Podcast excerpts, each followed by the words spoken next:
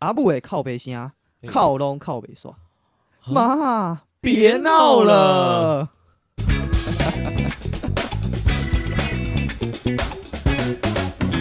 欢迎来来到到旧将办办公公室，我是 Joe，我是 John。这部喜剧《妈别闹了》，不知道大家看了没有？就像我们刚刚开头说的，那个其实是他节目的一个片段啊，嗯。它融合了乡土剧，然后一些时事梗、网络梗，对。把它结合在一起，我觉得算是蛮创新的台剧的做法。对，蛮蛮创新的尝试啊。可是也也有别人有这样做啊，就对，可是就是他做起来不会觉得很冲突，他做的蛮好的，对，融合的蛮好的。就把它做在一起，可是你会觉得好笑，而不是会觉得嗯、好怪那种大杂烩的那种感觉。对，处处理的好，因为这种东西做做不好，你就会觉得它是大杂烩啊。嗯，他、做好的话，就会像这样子。没错。然后容我在这边介绍一下这一部剧呢，众星云集。哦，众星云集，是的，那结合了六位金钟四帝视后。哦，统计你去把它算出来了。对对对，我刚刚利用那个下课时间闲暇，我刚刚利用闲暇时间稍微统计了一下，呃，光是演员哦，还没有六帝六后，对，哇，厉害！听起来像什么玩法？就是就是一种一种演戏的 表演方法。好好我的意思是这样，分别是金钟奖最佳女主角奖，总共有贾静雯、柯佳燕、钟欣凌。而男主角奖得奖的呢有吴康仁、龙少华、丁强你一个一个把它念出来，六个啊。是有多无聊？啊那这样没有啊，这样没有六弟六后啊。三三弟三后。对啊，这样是三弟哦，三后。我刚刚讲六弟嘛，对啊，总共有六个。你内心已经想了奇怪的事情啊，但是没有。有些人得过两次嘛，像贾静雯得过两次，，这是我等下接下来要讲的事情，嗯。就是总共男主角奖、女主角奖加起来金钟奖总共有八座，光男女主角奖。那扣掉这个男女主角奖这些的演员群，额外还获得了十一座金钟奖的奖项，所以总共光是演员演员群就总共有十九座的金钟奖，不得了哎，这些还没有加上导演、编剧那些团制作团队，呃光是演员，我刚嗯。说我刚说的众星云集，对啊，我也是有这种感觉啊。我觉得这一部戏就像台版的《复仇者》那种等级啊，啊，对，有一点那种感觉。对，就是集合了这些大家想看到的这些明星，没错，而且，呃，像柯佳燕啊、贾静雯啊、钟欣凌、吴康仁，这些都是近期有得奖的，对，就是他得奖不是很久以前，也不是说上个世代才才认识的人，对，而是我们这些年轻人也非常熟悉的呃师弟师后。对，其实吧，我我有看到，就是我查资料我看了一下，就是作者他其实是本来有中国方面有跟他要收购版权嘛，这本书的版权，是，然后开出的价码是台剧的六倍，哇哦，很多哎、很多哎、对啊，他拒绝拒，绝了，然后把这个好戏留在台湾，我觉得哇非常有骨气啊！好险，最后没有，最后没有，就是发展成这个样子。对不然的话，可能有些东西就会被改编的有点奇怪啊。如果中国人来拍这部电影，哎我猜啊，那个剧名可能就会先换成哎，啊，我的妈妈是逗逼。有可能 对对对，哦，啊，他们不是应该不会讲妈妈，还是什么？我的母亲，对对，我的母亲是逗逼，对啊，什么之类的，逗逼竟是我母亲。之类的，很像哎、欸，这这也这也蛮像的。而且我发现这跟那个以前小时候那种总裁系列的名字有点类似，啊，就就大陆网啊。都是同一个同一个逻辑。中国来拍的话，可能就拍成四十五集，水成四十五集，这已经不是灌水啊，这是这是灌河灌海欸、就是把一部戏就是把它拖拖成这种程度这样子，对啊。然后如果是陆剧来拍会怎样？各种植入，各种夜配。啊，对，朱化奶不知道你有没有印象，在变形金刚四的时候，丧心病狂的置入，一边忙着逃命，累了就要从冰箱拿出舒化奶，是这种疯狂置入的行为，就是觉得啊，很问号。我刚问你嘛，我们刚看到这部戏的演员阵容，是可以堪称黄金阵容、复仇者阵容，是对不对？那你看到这些演员，你有没有什么感动之类的？像譬如说那个飞龙在天的彩蛋啊，知道你有没有哦，你的是到那个这部分的对对对对，懂，就是他请来的这些明星嘛，他虽然只是一个算是小配角，嗯嗯，对不对？嗯？那但是他呢，就是他有就等于说这一这一幕完全是在服务粉丝，是就是明显知道大家想要看什么，但我们，也买单了。我啦，我个人就哇，那个主题曲一响起来，有没有请求回流？杯酒酒体，对啊，就是会有一些经典的或致敬的的的桥段或是梗啊，啊在里面很棒哎，因为那个那个完全回到哇，小时候那个躲在电视机前面，然后看着那个飞龙在天，有没有？嗯嗯嗯每个每天哦，我记得是每天哦，每天都有一集这样，一直播，哦一直播，一直播。说真的，我有点没印象了啦，这一部哦，因为剧。因为其实那飞龙在天很我很小啦，所以你可能更小对啊更没印象。对，对我来说，他们有点太过经典了。太过 所哇以哇哇哇！所以我我不是那么有，language，我不是那么有感触啦。对，不过我我觉得这是有趣的，因为可能台剧的历史也不是说特别的长悠久，所以很难有这种像美美国他们有那啊种致敬，很多经典电影他们会去致敬。那台湾好像比较少做这件事情。其实啦，也许他们有有做这样的事情，我们也 get 不到。对但我一说像呃，像譬如说他有请来很多知名的老艺人，嗯啊不，经典艺人，什么那个傅雷嘛，嗯，然后像那个寇世勋，是对，然后就是这些全部是很经典的，洪都拉斯、康康，我刚说的是，意思是说致敬的这个东西啊，嗯一般的台剧它的世界观是怎么样？它就是围绕着他的世界观或者它的剧本走，嗯，他不会从他的剧情里面去延伸一小段，他是跟以前的，就是打破第四道墙，跟嗯。以前的剧去做连结的。嗯。这件事情是比较少，不单只是找以前的人来演，而是比如说像江宏恩跟贾静雯他们嗯。以前在别别部剧里面嗯。有一些连结，可是跟联动哎，跟这部剧完全没有关系啊。对，完全没那他就是用一个前男友前女友的的这个关系把他们连接在一起，嗯，然后套用在就是把别部剧的这个关系套用进来，然后我觉得是很有趣的。对，这我觉得啊，就可以来呃聊另外一个话题。我猜测这些演员可能就是贾静雯的人脉去把他找来演的，因为他只是来哦，演有可能，个配角，对吧？嗯所以你就发现说，因为贾静雯是其中一个制片人嘛，是那制作人，那这一部戏就很明显的阵容之豪华，嗯，就跟前阵子华灯初，上林心如制作的那部那那部剧有有点像，是贾静雯跟林心如在比拼人脉吗？真的。而且说真的，好像演员也没有什么重复，但是都很大咖。有吴康仁有重复了，啊，对，吴康仁哦，吴康仁人缘很好哦，对，大家都想找他。可能可能那个肌肉太壮太帅了，是不是这样？吴康仁在里面有一些突破性的突破性演出啊，呃，就不太一样的方向。所以就是都突破性啊，，对对对，很很厉害欸、只能说吴康仁真的很厉害。我突然觉得吴康仁可以直接给他一个 MVP，他有拿过他有拿过各种奖，各种各种奖，他对啊对啊对啊。呃，实力我想是大家大家庸置疑啊、大家都有有目共睹啦。对对对对对对，而且不只是情绪上的变化，还有呃他在呃角色不同的设定上，他的嗯身材也有很大的不同。对啊，忽胖忽瘦，对，随便控制哎、忽瘦忽壮。很厉害、欸。所以他上一部戏就是他比较偏是一个跨性别的角色，在华灯里面，对啊，所以他就是要比较纤细、比较娇弱的那种感觉对。对对对对对，那在这一部剧里面，他演的是一个学长，比较比较呃比较骚气一点动、阳光的那种学长，是吗？不是比较骚气一点吗？Yes，呃，比较肉欲一点，我不确定啦，我不确定要怎么形容比较好，对吧、但他他他在里面有这个接近全裸的演出，嗯，如果还没有看的话，可以去看一下，身材不错。呃，吴康仁也是，就是他们两个之间的那个嘛，就共同都有共同好友，共同他们 Facebook 上面的共同好友，对对，我发现吴康仁可能是大家的共同好友，对对对。会不会？我可能又加他好友，有追踪他。哦，追踪他，OK，但我觉得看到台剧这样子，其实讨论度一步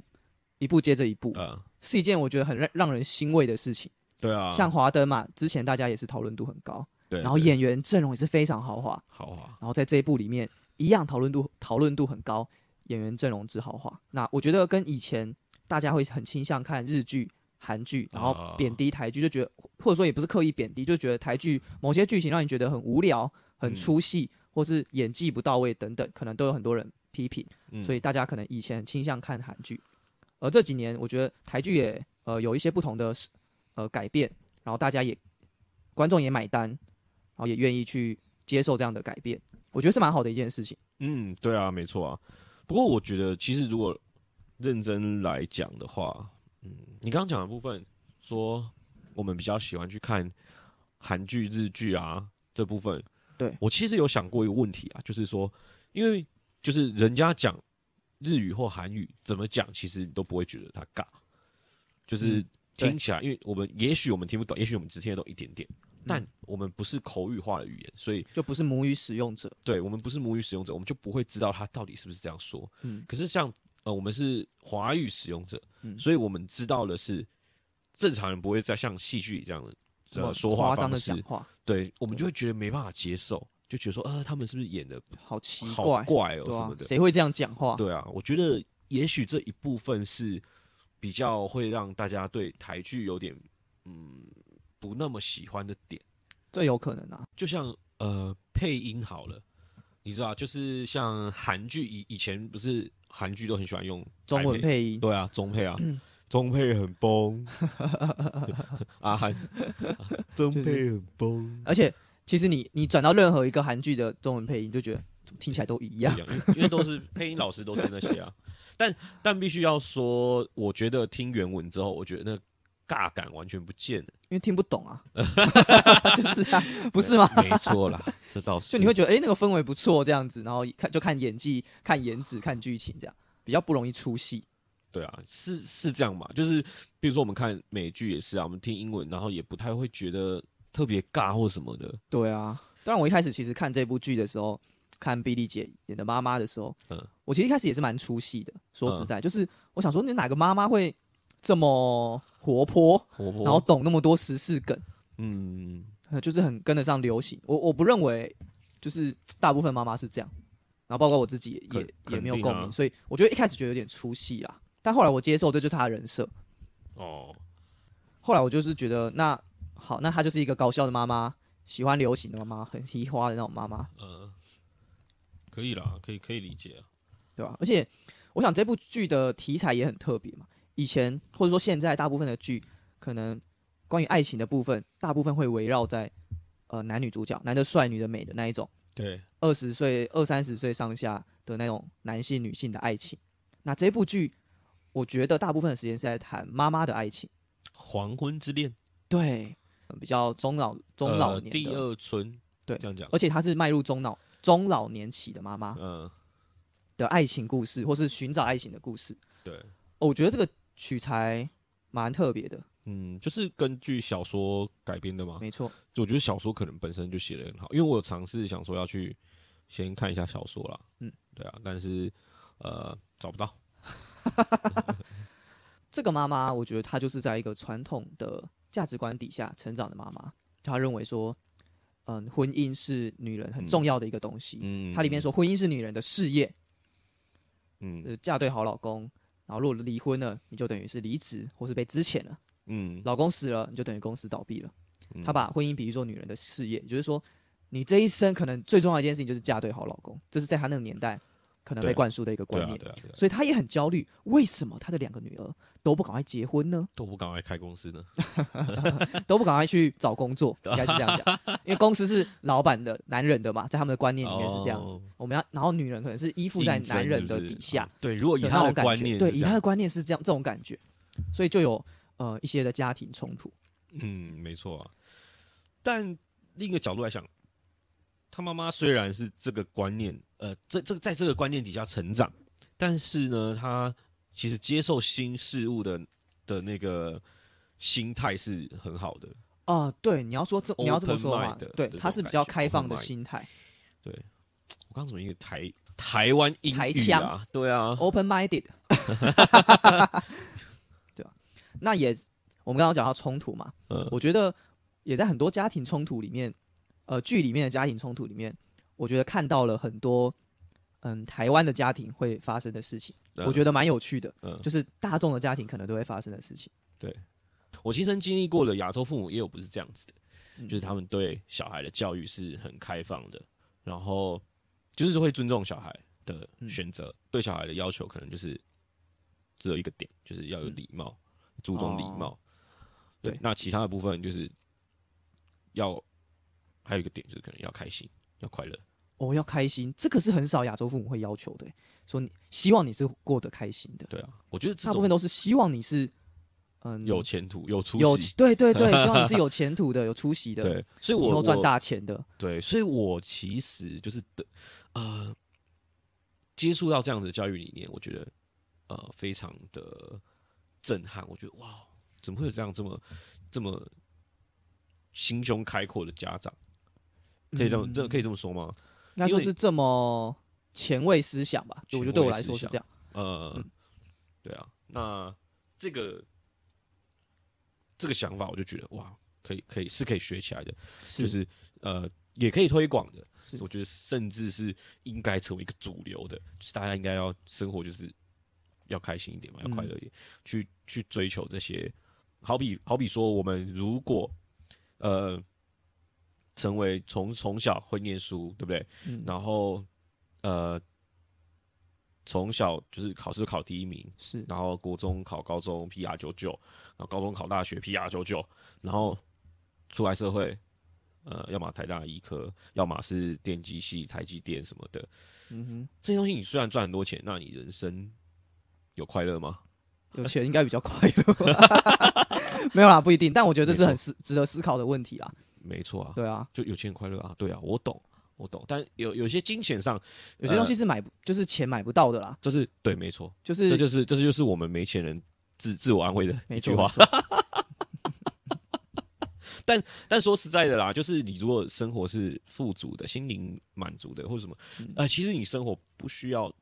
太多的钱，也可以很快乐。就是呃，年薪百万有年薪百万的过法，然年薪年年薪百万的七十万有七十万的快乐的方式，年薪两百万有两百万的快乐方式，对对吧？那年薪七十万有他的烦恼，年薪一百万有他的烦恼，年薪两百万有他的烦恼。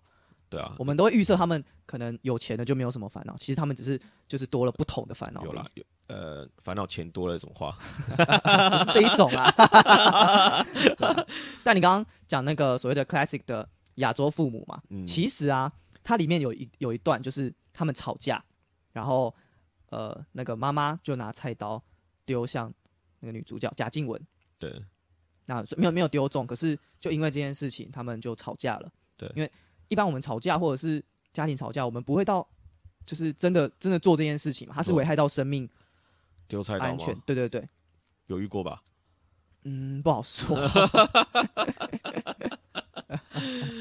有一些经典台词，我们就不方便在这边赘述了。对对对对对，呃，或是这一集播出的时候，可能需要有人把我妈支开。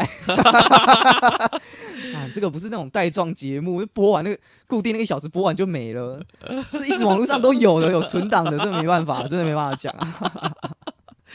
下面留言如果想讲的私讯啊、i g 私讯小盒子，破破千人，我们就讲破千人会不会太容易啊？单集吗？就是还是呃评论？评论啊。评论破千人，留言，大家统我们统计一下留言。如果留言要求就讲那个故事，讲那个故事，我就讲。留言如果有一超过一千个，觉得希望我们讲这个故事，嗯，我们再好好的来描述 菜刀秦乐网的故事。好，那这是 嗯，有一个接下来。接下来呢，我们就来谈谈刚刚这个故事的后面啊。什么？猜到起了，我就想要轻轻的把它带过，不留下 挥一挥衣袖，不带走一片云彩，不留下足迹，默默的把它带过，希望不要被发现，不留足迹，但不要再一直强调，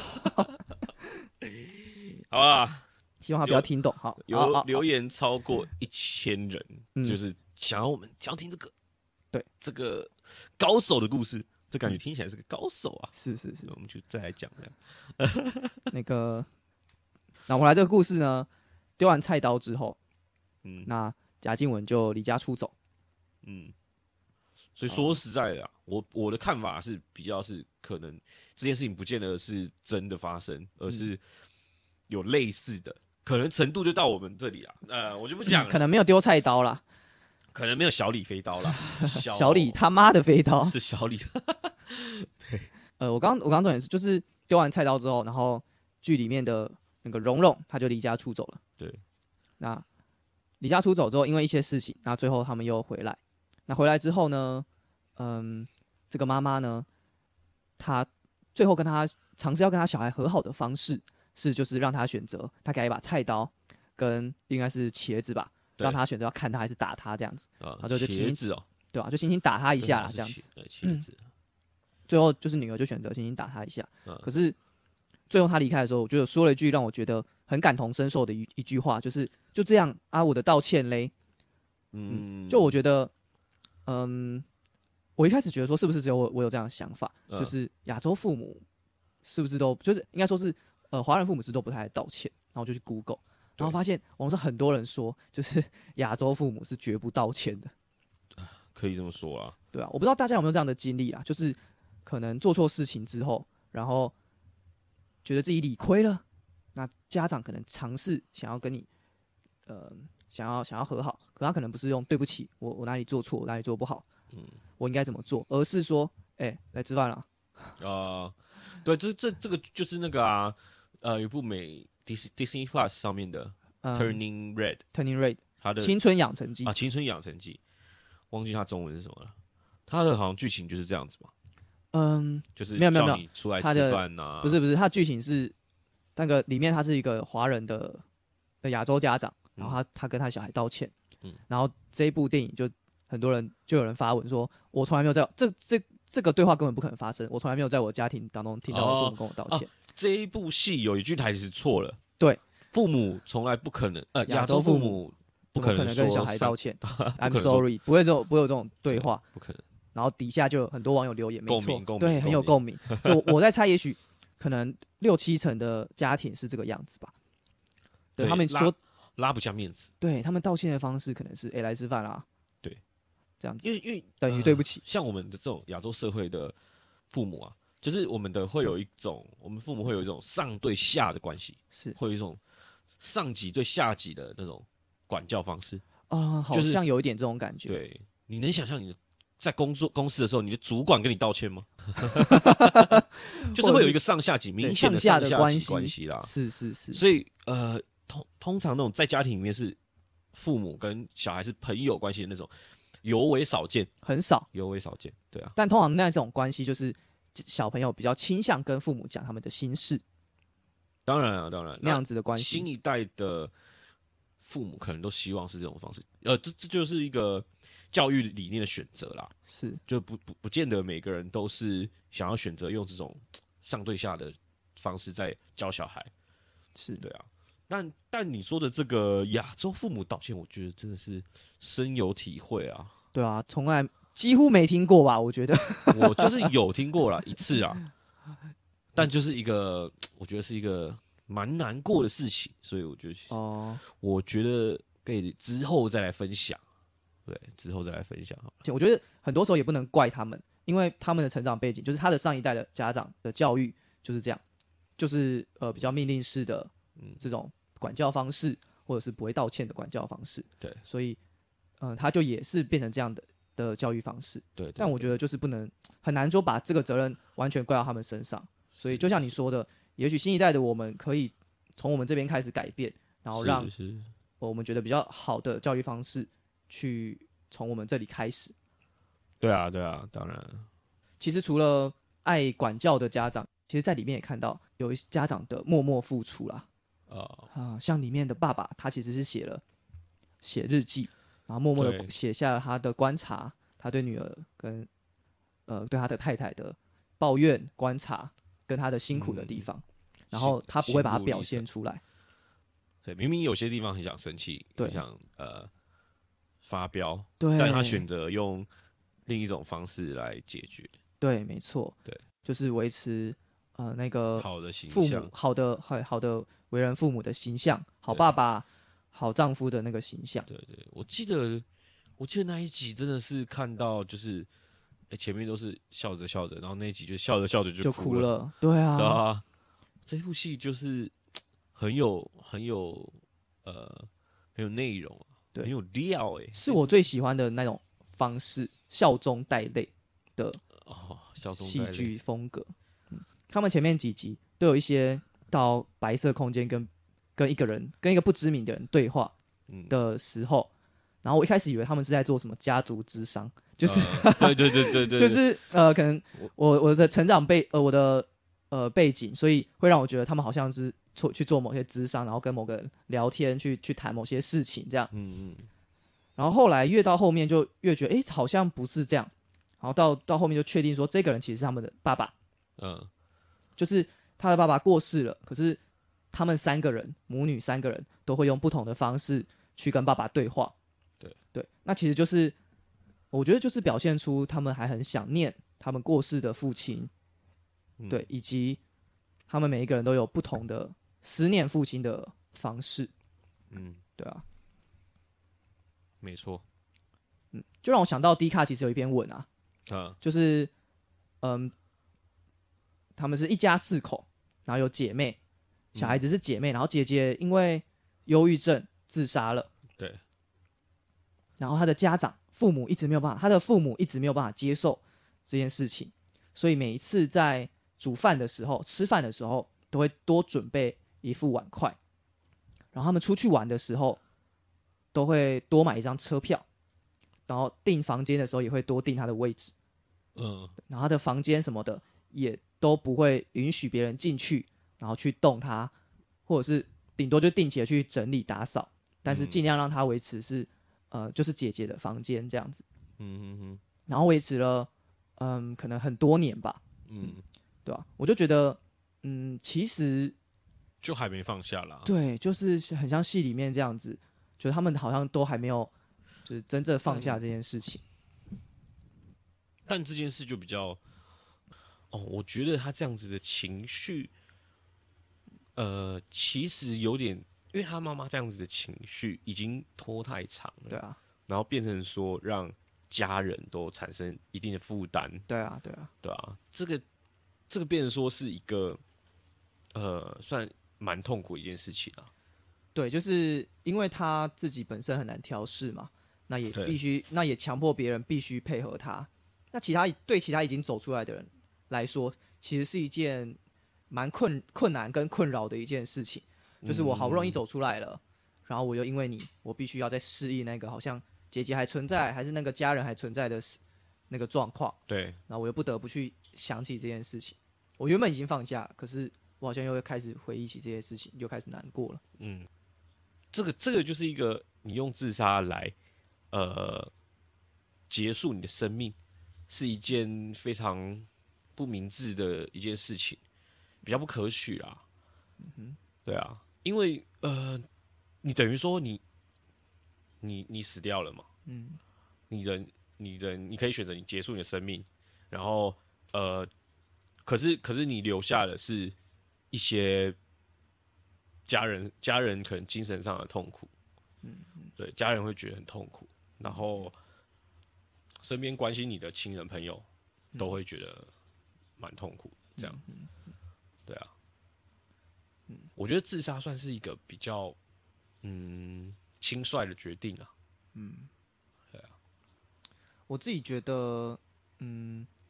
因为不知道自杀的人他们到底承受了什么东西啦，嗯。所以这方面我就我觉得我跟你的看法就比较不一样，嗯。就比较不认为说自杀好像不可取，或者是说呃，只是造成别人的困难，或者是把情绪，有些人会说啊，就是你只是把情绪呃转移给其他人而已，对啊对啊，对啊、我我我自己是持对这对于这些话，我觉得是持反对的意见啦。嗯，为什么？因为那些会想要自杀的人，可能不知道他们内心承受了什么，嗯对吧？所以，呃，我觉得身为一个旁观者，就不好再去说说些什么了。但我觉得，呃，选择用自杀的方式来解决是，呃，等于是一种你在逃避问题，你没有在你没有在解决问题，就是不管他遇到的是什么样的问题，那问题总有解决的一种方式嘛。那你必须要，呃，你想办法遇到问题，我们的呃遇到问题，我们我们要做的事情就是第一个面对问题，对不对？然后你了解问题之后，然后你解决问题。嗯可是如果你自杀，你是面对问题，然后你了解，然后你可能解决不了，然后你就选择哦，那那我不解决了，那我就去死，这样，对啊。可是我觉得这样就这样就不是一个很好的方式啊，就没有要解决啊，你就把这个问题留给其他人啊。哦，我觉得啦，我觉得自杀它可它可以是一个解决问题的方式，可是可能不是最好的那一种。呃，但我不会说他在逃避问题，啊？为什么为什么可以解决问题啊？就是因为他很痛苦啊，他很痛苦，所以他就透过这样的方式来结束他的痛苦啊。那他的事情，我我我不觉得事情一定有可以解决的。可是可是他的那他的痛苦是解决了，那其他人的痛苦他没有办法顾到其他人啊。那没有办法顾到其他人，不就是一种呃比较就是就是在逃避的方式吗？就是他诶、也不算是吧，就是他过世了，那其他身边的人也要学习调试自己的情绪啊。那他也需要，我觉得那一个人也需要学习。如果他有更好的解决方式，他可以学习去做。可是我不会把他他的这个行为当做是呃完全就只是在逃避问题。他可能已经想了很久，然后也尝试了很多的做法，也尝试了很多解决问题的方法，就像你刚刚说的，可是他就还是失败了。失败了之后，他唯一想到的方法来结束他的痛苦，可能就是去自杀。嗯，因为因为我们都不是当事人，嗯哼，就是今天也也没有要举特定谁的例子，是。就只是说单纯如果假设是假设性是有一个呃有一个人，嗯，他想要他的他生活上遇到困难，对，然后他没有办法解决，然后他最后他就只能选择就是结束生命，是。对，这样那呃，就这一点，就这一点上，我就觉得很不能理解，对不对？因为呃，你如果因为在我看来，人的一生就是充满了问题，每一个问题都一定有解法嘛，没有所谓的无解的问题啊，这个，我觉得不一定诶、不一定嘛？对啊，因为很多时候真的真的是问题，我真的想不到任何方法可以解决啊。可是没有呃没有得解，嗯，就只能自杀了吗？也不是啊，就是，呃，我觉得两个，我我觉得两个点，一个是我当下没有想到，不代表永远没有嘛，就是你说的，他可能有别的解法。可是我当下很痛苦要怎么办，或者是我当下这个状况我要怎么办？所以我我觉得自杀不能解决问题啊。你觉得这句话是对的？对啊，那你觉得不对吗？我觉得我我觉得我不认同这句话了。对啊，嗯，那所以我们要来一个，什么就这样对决吗？我们要对决这么严肃的话 直接对决。我们这个我想象中这个对决应该是什么？就是洗脑的环节。那好了，严肃看待，啊，也轻松但不随便这样子吗？呃，认真讨论，但是也也算也，也算认真了。因为这个话题我觉得很难开玩笑了，嗯毕竟是攸关生命的话题议题对。啊，就是这些新闻其实一再都会在我们身边出现啊，嗯，对啊。那有时候我们告诉他自杀不能解决问题，可是对他对他可能一点帮助都没有。就是你跟他说自杀不能解决问题，然后我们又真的可以帮他想出解决问题的方式吗？我们告诉他说，嗯，自杀自杀不能解决问题，你只是在逃避问题。一定这个世界上一定有很多那个解决问题的方法，一定有，一定有，你去找，你去找。然后我自己也不知道在哪里，然后就把它丢下来。哎、一定有，一定有答，一定有解答去找，拜拜。我觉得我没有要做的这么呃这么直白的方式啊，嗯就是当然，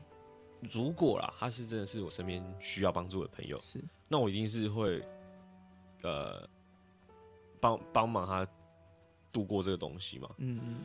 应该说，我认为说自杀是解决问题的一个方式，嗯，可是它可能不是最好的方式。今天如果有一个小朋友来跟我讲说，哦，我想要自杀，我已经我可能会我可能会先同理他，告诉他说，就是就是很很多人有这个想法，嗯，那我不可能不急着想要否定他说自杀是逃避问题啊等等的，哦，但是就是想让他知道说这件事情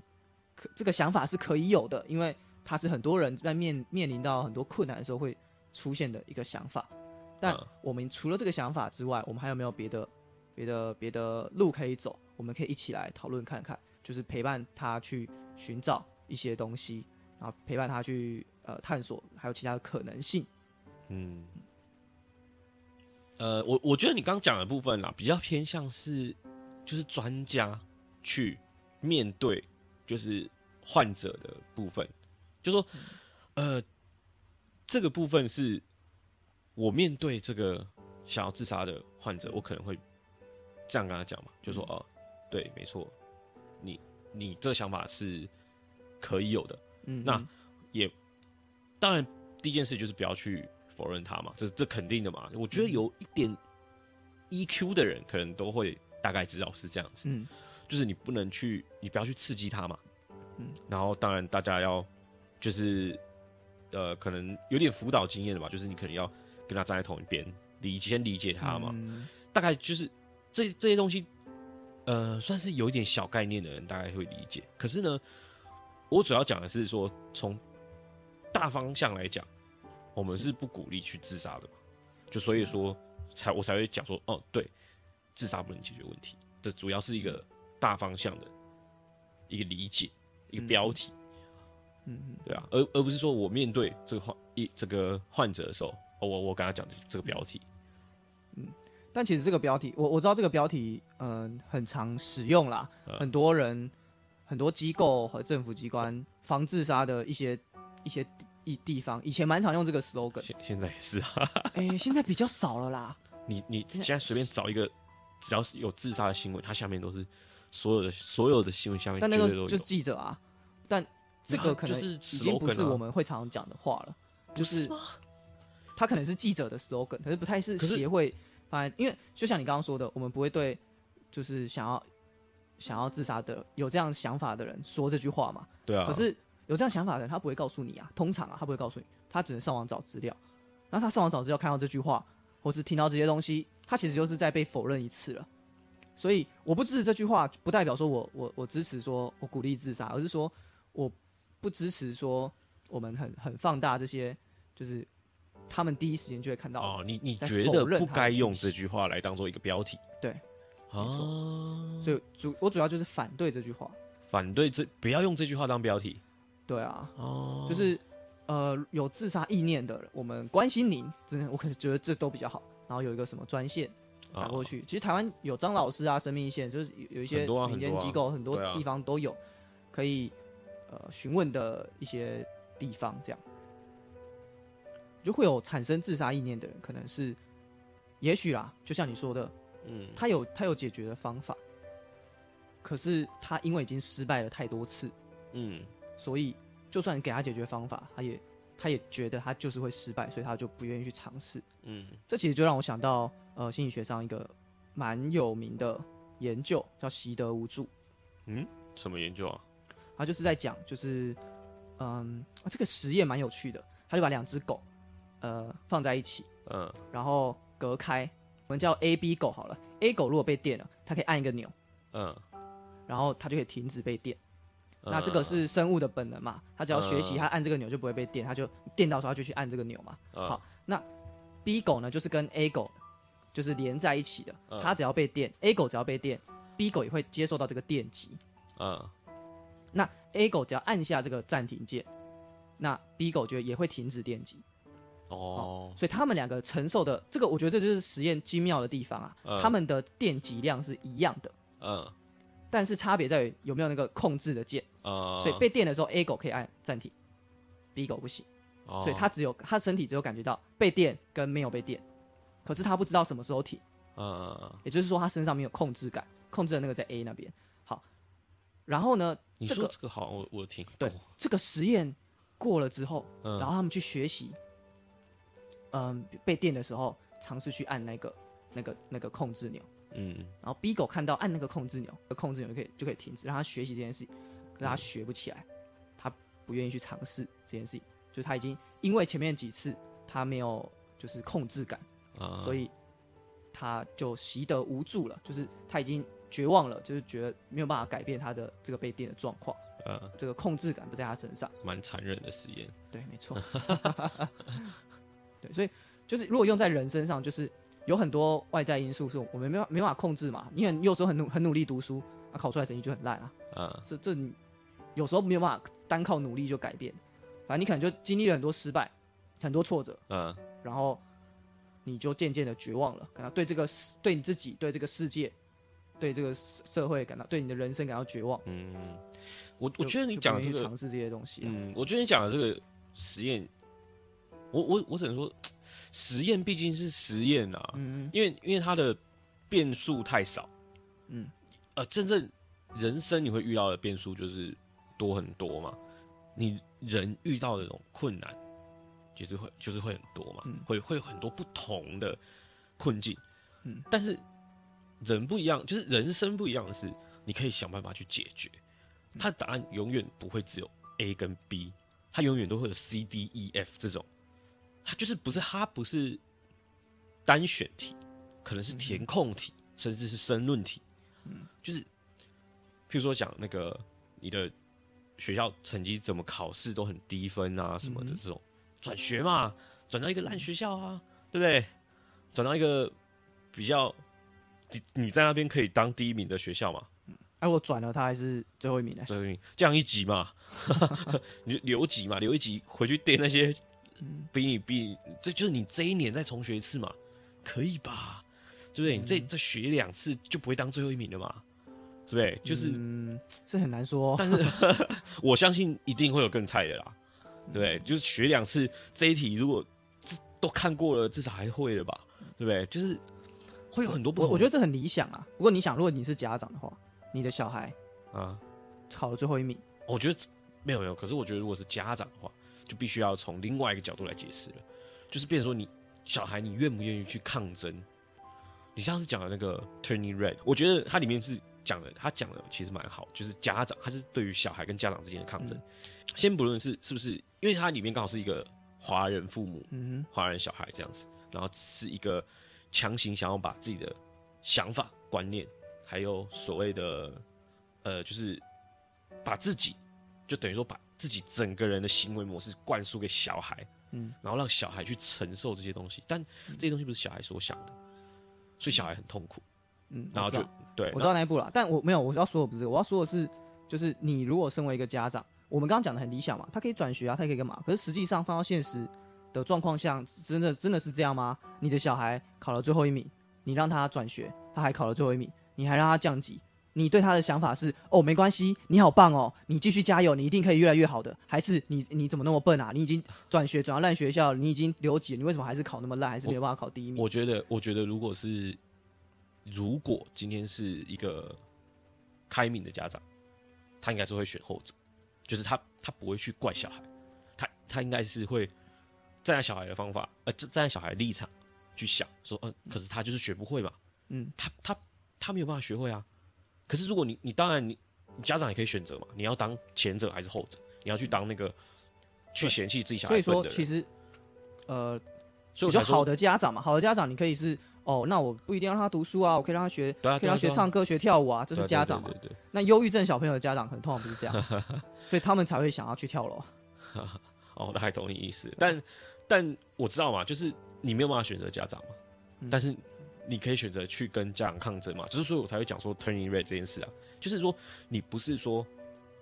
有这种你没有办法选择自己的家庭嘛，嗯哼，可是你可以控制的是什么？就是你自己跟怎么看待家庭这件事情，嗯就是一开始他 turning red 这部这部片，他就是一直默默承受，一直默默承受，然后压力就很大，嗯。最后他选择的是就是抗争嘛，嗯。最后就是做自己比较快乐。嗯然后他有没有办法，就是《Turning Red》这部他的重点就是他想到就是他跟他朋友那些呃同年龄生的同学、好朋友，然后一起相处的那个模式，因为这些同龄生他可能就是互相比较懂嘛，嗯懂彼此嘛，所以他们有这些同龄人的陪伴，嗯他可以他可以去走出那个压力，然后嗯走出那个伤痛。是就是跟家长就是一个抗，就是反终于可以反抗家长了。嗯对啊，对你讲的这个是社会支持啊，啊，就是社会支持啊，专专业名词出来有了。友情啊、人际啊 等等。当然，它是一个很重要的力量啦。嗯对啊，总之就是我我想讲的是说，呃，当然你包含家长这个，我觉得也是一个外在的问题，就是因素，就是说嗯它也是问题的一部分。嗯那你要怎么去作答这道题？就是你要一件一件事情来嘛。嗯，你觉得现在问题是在于什么？考试考不过，或是说，呃，今天你考试考过，家长又又呃又嫌你笨，嗯对不对？那你你要先解决 A，你才有办法写到 B 嘛。有一个申论题的话，以这个申论题来讲，你要先把 A 的部分写完，说哦，如果你一直念书一直不会，呃，考试一直不会，念书念不懂，那你要怎么解决嘛？这个部分先解决完，然后再来解决 B，或者说你觉得 B 可以先写，那你就先写 B，然后再来写 A，你可以啊。嗯，但就是这没有，我觉得这没有解决问题啊，因为大部分我我们看到实际情况就是，你会你会有这样的结果，就是因为你抗争了，可是抗争失败了，不是每个人都可以在你的家庭当中抗争抗争成功啊，因为家长要管要约束小朋友很多手段啊，你可以用情绪，你可以用经济，请乐王，对啊，你你很你你要想，你一个国中生，你爸妈说我不给你零用钱，我不给你饭吃，你你不好好你不好好读书，我就不给你饭吃，怎么的？他要怎么去反抗他的家长？离家出走吗？还是怎么样？就是这个这没有办法解决问题啊！而且你好，你说离家出走是解决问题，那是不是又制造了另外一个问题，让自己身陷在另外一个危险当中？对啊，所以说我我觉得啦，就是就是又回到我刚刚讲，就是他就是在这样的失败当中啊，就是在学校的可能是课业上的失败、人际上面的失败、家庭当中的失败，导致他觉得自己就是一个很烂的人，我做什么事情都是这么如此的失败，所以他的想法就变得很负面。当然，我觉得这这只是在讲社会，这只是在讲经验。我觉得忧郁症或是想自杀的人，也不只是经验啊，很多人遇到同样的事情，他有办法解决。有些有些人没办法，我觉得那个是跟遗传有关，那个就是照生理的部分，那可能是你的遗传，然后你的大脑结构比较容，就跟别人不一样，你可能就比较容易往负面的方向去想，可能就比较悲观，比较容易感觉到忧郁的情绪等等。那有这样的人存在啊，所以解决问题，甚至问题解决了，他可能还是还是犹豫，他就看很容易就看到他自己就有新的下一个问题，事件的很自己就是问题。很很很很负面的那一面啊。对啊，对啊哦，对啊，你说的这些没错啦，就是确实有这种人存在啊。我我我觉得完全可以理解，对啊、而且完全可以。甚至很容易，这样的人就特别容易。我们为什么要这么小心的讲话？就是因为这样的个案可能比较敏感，他们很容易因为一两句话就觉得，就就就把你跟我们好不容易建立起来的关系，就因为那一两句话被切断了。可能哦你告诉他说：“哎，你自杀是也没有解决问题啊，你自杀根本在逃避问题啊，等等。”你看他可能就、就真的压倒他的最后一根稻草。我探讨的是这个行为啦，嗯，就是说这个行为，就等于说是还没有完全试过所有的解法，嗯就下了一个结论的感觉。嗯，对啊，嗯因为我我我觉得人生还长嘛，这才嗯到哪里而已，对不对？然后而且你看，通常会自杀的人应该偏年轻吧，嗯，不会不会到七八十岁还在自杀的吧？对了，好好发的话，可能是青春期啊。对啊，所以你人生才到哪呢？你才过了十几年，不二十年好了，对不对？你还有你还有后来还有很多的很长的人生，你还有很多可以去，呃，还有很多解决问题方式你没学到，也许你会学到新的东西啊。所以我觉得可惜啦，比较偏可惜，嗯，遗憾，对啊，我能够，其实我能够理解你说的啦，就是其实你看到的是人美好亮丽的一面，很多人生很丰富的东西他还没还没有去体验到，就这样子离开了，蛮可惜，蛮不值得的。不管他面对到是什么样的事情，对啊，对啊，对啊，那我的看法是这样，就是，啊、他可能很痛苦，那十八年就够他痛苦了。他啊，当下无法想象，我如果要再过十八年，再过两个十八年，我我是什么样的？再过十年、二十年，我是什么样的心情？我会比这个更痛苦吗？我现在我这个痛苦已经累积了这么多了，我再再活下去是不是就更痛苦？可是可你你刚刚讲那个也也没错啊，可是你看那个，我不知道你有没有看过《想见你》那一部片，有啊有啊，有一个他们有里面就有一个男主角，嗯。他是男主角啊，就是自杀嘛。因为为什么想要自杀，就是因为他他是同性恋，被大家发现，嗯。然后被同学霸凌，嗯。然后就跳海自杀。哦。可是那个当时的年代，同性恋会被大家笑，会被大家、嗯嗯嗯是啊，呃霸凌、耻笑等等欺负啊很多。嗯。可是时时隔今日，谁想得到，就是到二零二二零二二年的现在，嗯同性恋是可以结婚的，是对不对？就是，所以才说人生才到哪，对不对？你还有你还有很多未知可以去探索，未来还有很多变数。嗯对啦。不过你要想，这这可能是二十年后发生的事情嘛。对啊我们用二十年后发生的事情来告诉他说，啊，你当初不应该自杀。可是时空旅人，对啊，你可是这样不公平啊，因为他 当下啊他当下并不知道啊，他当下不觉得说二十年后他会改变，他可能会觉得说二十年后哇，这个情况搞不好会更加恐怖，就是我不知道我二十年后这个社会会变得更加开放还是更加封闭，那我选择在这个时间点结束生命，嗯，合理啊，合理啊，就是这可能算是一个这么想停，损点。这么想也是啊，出场了，下车。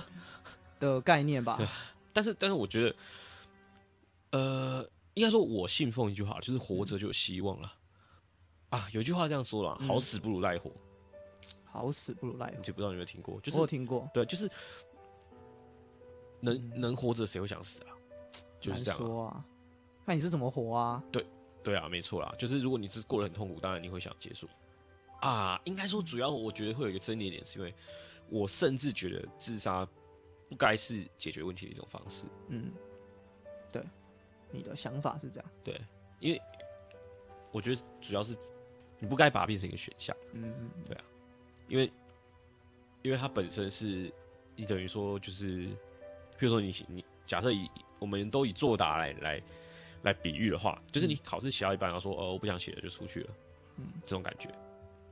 对不对？这就不是在解决问题了啊！就算你就算你拿零分，你也是回去回去看答案、看详解，然后去去解了解这个题目，你还是在解决问题啊。就是你至少你下次你知道了嘛，就算就算你不写哦也没差、哈，只是就是就不要呃不去考或者翘课这种，呃我我中途写一写哦不想写这种，但是他就是因为重复的考试已经考了很多遍，然后都错了，都失败，都零分啊，他才会想说那我就不用考，因为考了也是一样的结果，我就不想要去考了，对啊。但我其实有时候看到这样子的新闻啊，呃我可能第一时间想的不太会是啊，好、很可惜啊，或者是怎么会用自杀解决问题这样子的想法，而是呃第一时间我想到的通常会是，嗯，那他现在应该已经没有痛苦了吧？他已经就是哦已经没有像你这么之前悲天悯人哦，就是已经没有像以前，因为他一定是有累积了很多的痛苦，才会做出这样的决定。就这样啊 好了，我觉得不要讲好了，他这讲不完了，ending 就这样。，ending 就是就这样办公室，我们下次次见，拜拜。拜